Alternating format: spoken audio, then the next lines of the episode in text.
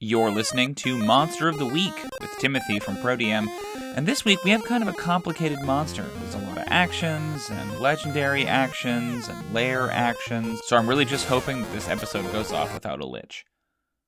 Or a, well, a, a demi lich, because this episode is about the demi lich.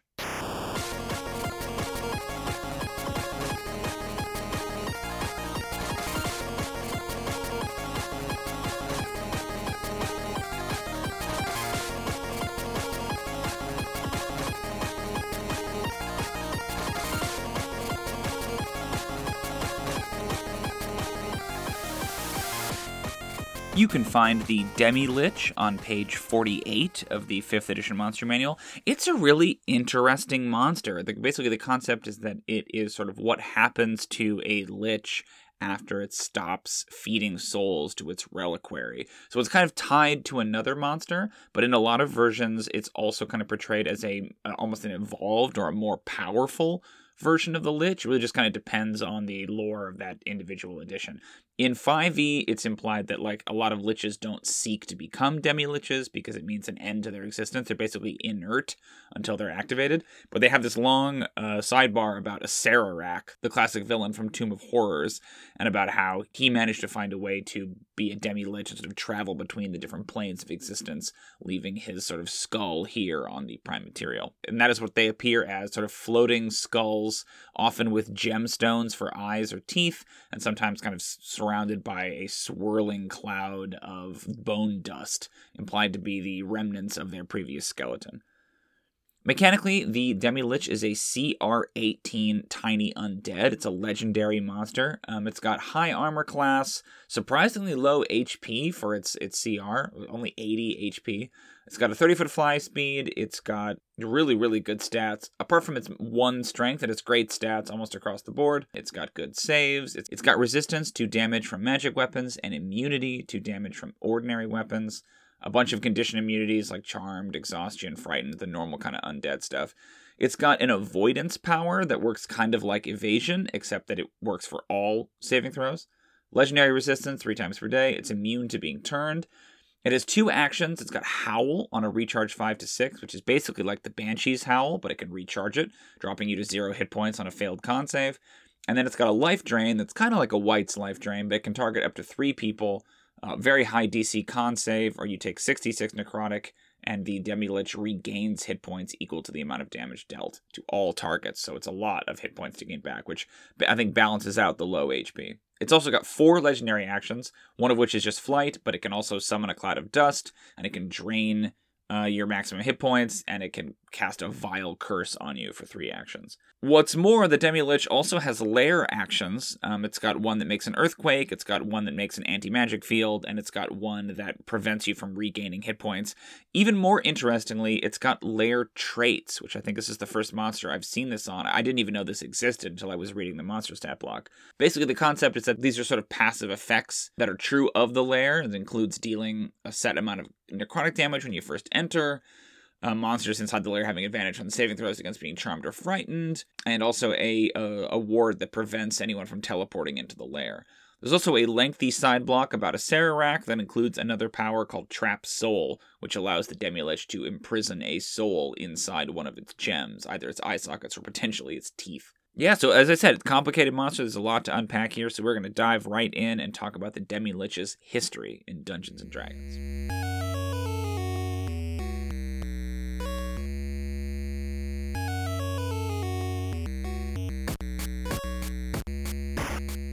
In first edition, the Demilich appears in the Monster Manual too, and I gotta say, this is a bonkers entry. In addition to like a paragraph about a bunch of first edition nonsense called energy factors that didn't make any sense to me, it literally breaks down round by round exactly how the Demi Lich fights in a way I've never seen another monster stat block. Honestly, reading it, it really made me feel like this is one of those monsters that Gygax wanted to seem cool and powerful. Like it's like extremely punishing. And I'm all for difficult monsters. It makes sense the Demi Lich would be powerful, but there's something kind of sadistic about the way that the entry is written that you can sort of tell that it's it's a Gygax kind of taking it out on his players a little bit. It has some stupid powerful nonsense in here. The soul drain power literally says, quote, no saving throw is possible, the attack is irresistible, which is just not the kind of thing that we would see in 5th edition anymore. The curse also lists some banana stuff thing you can be cursed with like quote always to be hit by any opponent attacking never to make a saving throw always to lose all treasure without gaining any experience from it. Like imagine those mechanics in 5e a curse where you are always hit by every attack. Just stupid right? Just very dumb unfun nonsense. They also have this hard on throughout the entire history of the game about how demi doesn't mean weaker. Every single edition, I think with the exception of 5th edition, brings this up, which I think maybe is an indication that you should, I don't know, rename the monster if you have to constantly clarify what it means like I thought a demi lich was also less powerful than a lich, but no, apparently it just refers to how much of their body is left. It just kind of seems like a bad name, and maybe we should get rid of it. Second edition keeps most of the fir- uh, first edition's nonsense, though they do add a spell attack for soul trap, so it's a little bit less punishing. Um, it's also listed under the lich as a subtype, something that we'll see at least once more as we go through the history of the monster. In third edition, they appear in the drumroll please epic level handbook, a book that I have opinions about. They are represented as CR 29. There are saves in this stat block that have DC 50. This is the kind of third edition nonsense that we're talking about. As such, of course, it has some crazy abilities. It's got like immunity to magic. Just there you go. It's got the ability to transfer its, its reliquary, which I think is kind of interesting, right? If uh, if an object spends enough time near the reliquary, then the Demi Lich can like transfer its power from one to the other. It might destroy the reliquary, but it turns out that, you know, the paperweight that was next to it has now absorbed much of the Lich's power and can also be used as a reliquary. So that's kind of cool. It's got permanent paralysis to anyone who touches the skull. So, you know, pretty gnarly. It's also 3E, so they included a template on how to make your character into a demi lich because, I don't know, third edition. And then in fourth edition, I almost didn't find them, but they are snuck into the Lich entry in Open Grave, the undead supplement we have referenced before.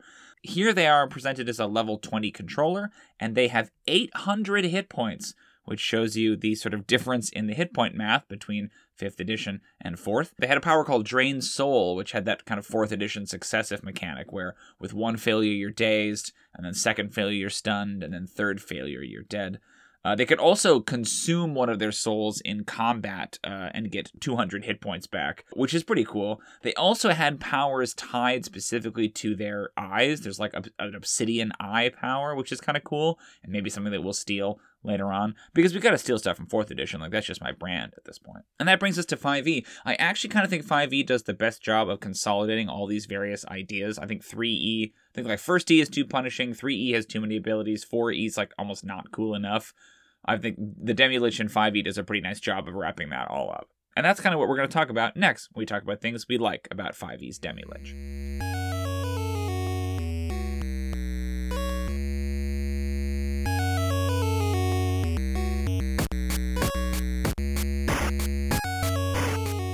much shit as I gave first edition for being too punishing, that's actually my favorite thing about 5e's Demi Lich is that this is a mean ass monster. Like, this is not something to be trifled with. Let's go through some of this stuff first of all. It's got immunity to damage from non magical weapons, which is fine. You would assume at this point, at 18th level, the PCs have got stuff they can hit it with. But it's also got just resistance to damage from magic weapons. So it just has resistance to your attacks more or less automatically. It can't be charmed or frightened or petrified or poisoned or anything like that. It's got true sight. It's got avoidance. So like it just always takes half damage pretty much from all things. Um, sometimes it might take no damage from a successful save. It's got turned immunity, legendary assistance. We'll talk about Howl in a little bit, but that's very, very nasty. Uh, Life Drain, as its basic attack, can target three people with a DC 19 con save, 66 damage. So it basically hits you with like not quite a fireball to three people every round, and then it regains hit points equal to the damage dealt to all targets. So if it hits three people and deals 21 damage to each one of them, it regains 63 hit points. Like that's as an action, dealing 61 da- 63 damage and gaining 63 hit points. That's great. Not to mention its legendary actions or its lair actions, and the fact that it's a lich, so it's you know, basically immortal. It's great. This is a great, scary monster, and I love that they're just kind of taking the gloves off for this one. It's one of the few CR 18 monsters that really feels like a CR 18 monster. Specifically, though, my second thing is how much I love the Howl power. So it's the Banshee power, which is already cool and scary, but it's on a recharge 5 6 which makes it so much nastier. The Banshee can only do their wail once per day. The Demi Lich can be recharging this all the time. It's not a very high constitution saving throw, but it's really, really good for action economy. At 18th level, it's less good because you have to assume that there are going to be characters like clerics who can do, you know, mass healing and things like that. But still, the idea of dropping multiple characters all the way to zero, it's a great way to fight the kind of barbarian problem of having resistances or of being so high level that you've got 200 some hit points. Well, now you've got zero hit points. Really, really good design, nice and scary cool to see that back again. And I like that it's a howl thematically, right? There's something about these screaming powers that drop you to zero hit points. It's it's a nice little like thematic reference to the Banshee. And lastly, I really like the lair traits. It's a really interesting idea. Um, I don't think that they're especially interesting here, but the notion of suggesting these are some things that are generally true about a monster's lair, I think is a cool thing, and I wish something they did more. The three of them here, you take 3d10 necrotic damage when you enter the uh, the tomb which is okay. Monsters in the tomb have advantage on saving throws against being charmed or frightened, which is also okay. And the tomb is warded against all magical travel, so teleportation spells, that kind of a thing. Which is also, again, okay. They're not particularly fun, but it's an interesting idea, and it's not something I've seen before. So I would love to see more monsters kind of utilize that. Great, and those are the three things we like about the Demi-Lich. I think it's actually a pretty cool monster. But next up, we're going to talk about things that don't work so well about the Demi-Lich, and then we will get into improvements right after that.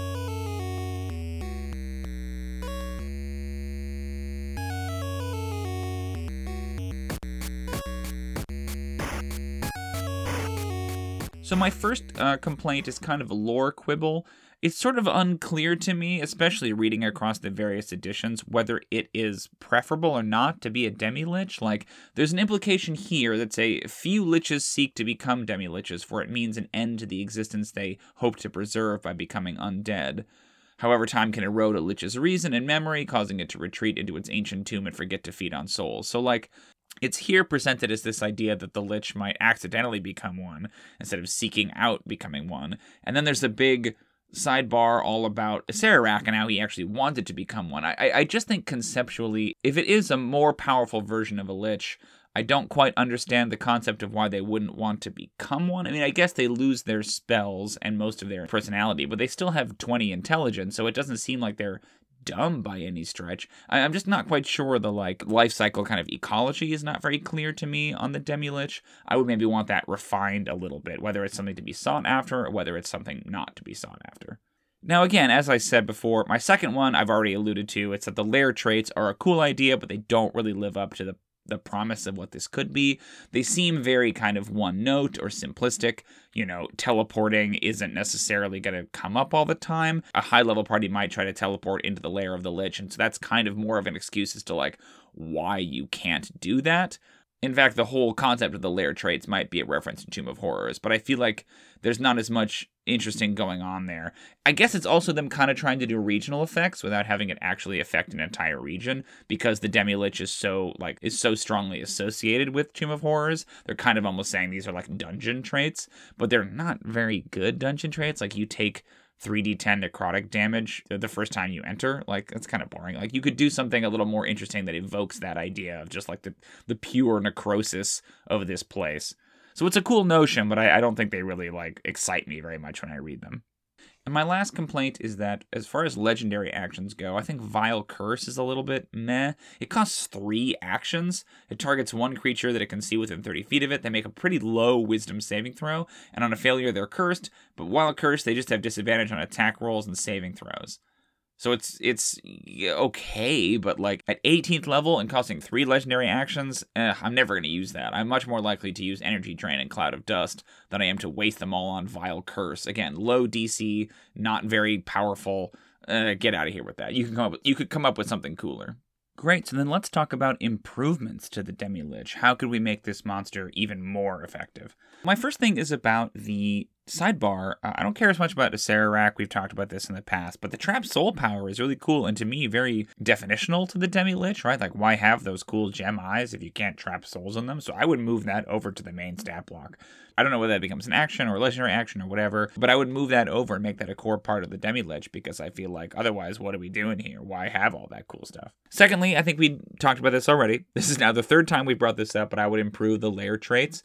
Um, just off the top of my head, looking at them, I would say you could kind of keep the theme of each one, but just make them a little bit more powerful. So change it from 3d10 necrotic damage when you first enter, but to like 3d10 necrotic damage every time you take a long rest, right? So it's like every the longer you stay there, the more it penalizes you. You could do a thing with the monsters where re- rather than giving them turn immunity, you could have a thing where they are also affected by the reliquary. So all the monsters there can like respawn, maybe if they're below a certain CR, right? So you can't really even get a good rest because you're constantly being harassed by skeletons or wights or whatever. And then, you know, I was thinking about the Mummy Lord, and I, I wonder if you could do something interesting with the third one. Maybe it's warded against teleportation, but maybe it's it does something where it kind of messes with arcane magic. You know, any spell that you use the Demilich can mm-hmm. choose new targets for or something, right? It is a master of magic in its own lair. And then the last thing is more of like an aesthetic thing. Maybe this would be a way you could handle the legendary actions, but I really liked in 4th edition the Obsidian Eye power. Something about the name of that made it feel interesting to me, and I like the idea of, of using different powers based on the gems or based on the souls. Maybe you kind of like combine those two things, make Trap Soul an action, and then the Lich's legendary actions is that it can exert power from those souls to do different things, right? So obsidian eye or, you know, amethyst eye or whatever, based on what kind of souls they have or how many souls they have. They can either regain hit points or curse people or drain energy or do whatever, but make it contingent on the number of souls that the Demilich has. Maybe it it has a number of legendary actions equal to the number of souls that it's contained, and it can each time it uses a legendary action, it burns one of those souls. So that's kind of interesting, right? It'd be a different way that their legendary actions would work rather than having a set number every round. You'd have to do a little bit more bookkeeping, but it could be kind of interesting and make them a little bit more thematic and unique. Great, and that is our episode on the Demi Lich. Thank you so much for listening. Next week, we will be back with another, the final demon episode as we tackle the three heavy hitters uh, from the Abyss. That's the Marilith, the Goristro, and the Balor. That is coming up. And then we are done with demons. Uh, and we'll be on to greener pastures, and by that I mean devils. Uh, so thank you so much for listening. As always, you can catch us on YouTube Thursdays at 2 p.m for a monster redesign stream where we will tackle the Demi Lich. It's going to be a big one, there's a lot to work on here. But until then, thank you so much for listening. I hope you weren't bored out of your skull, and happy adventuring.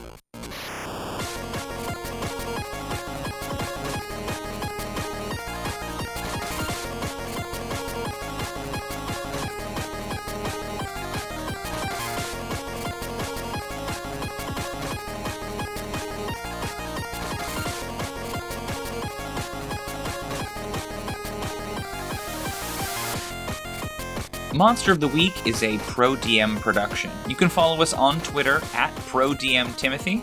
If you like the show, please consider supporting us on Patreon. Even $1 a month gets you access to the redesigned monsters that we discuss here on the show. You can find us at patreon.com slash prodm. You can catch those monster redesign streams Thursdays at 2 p.m. PST on our YouTube channel.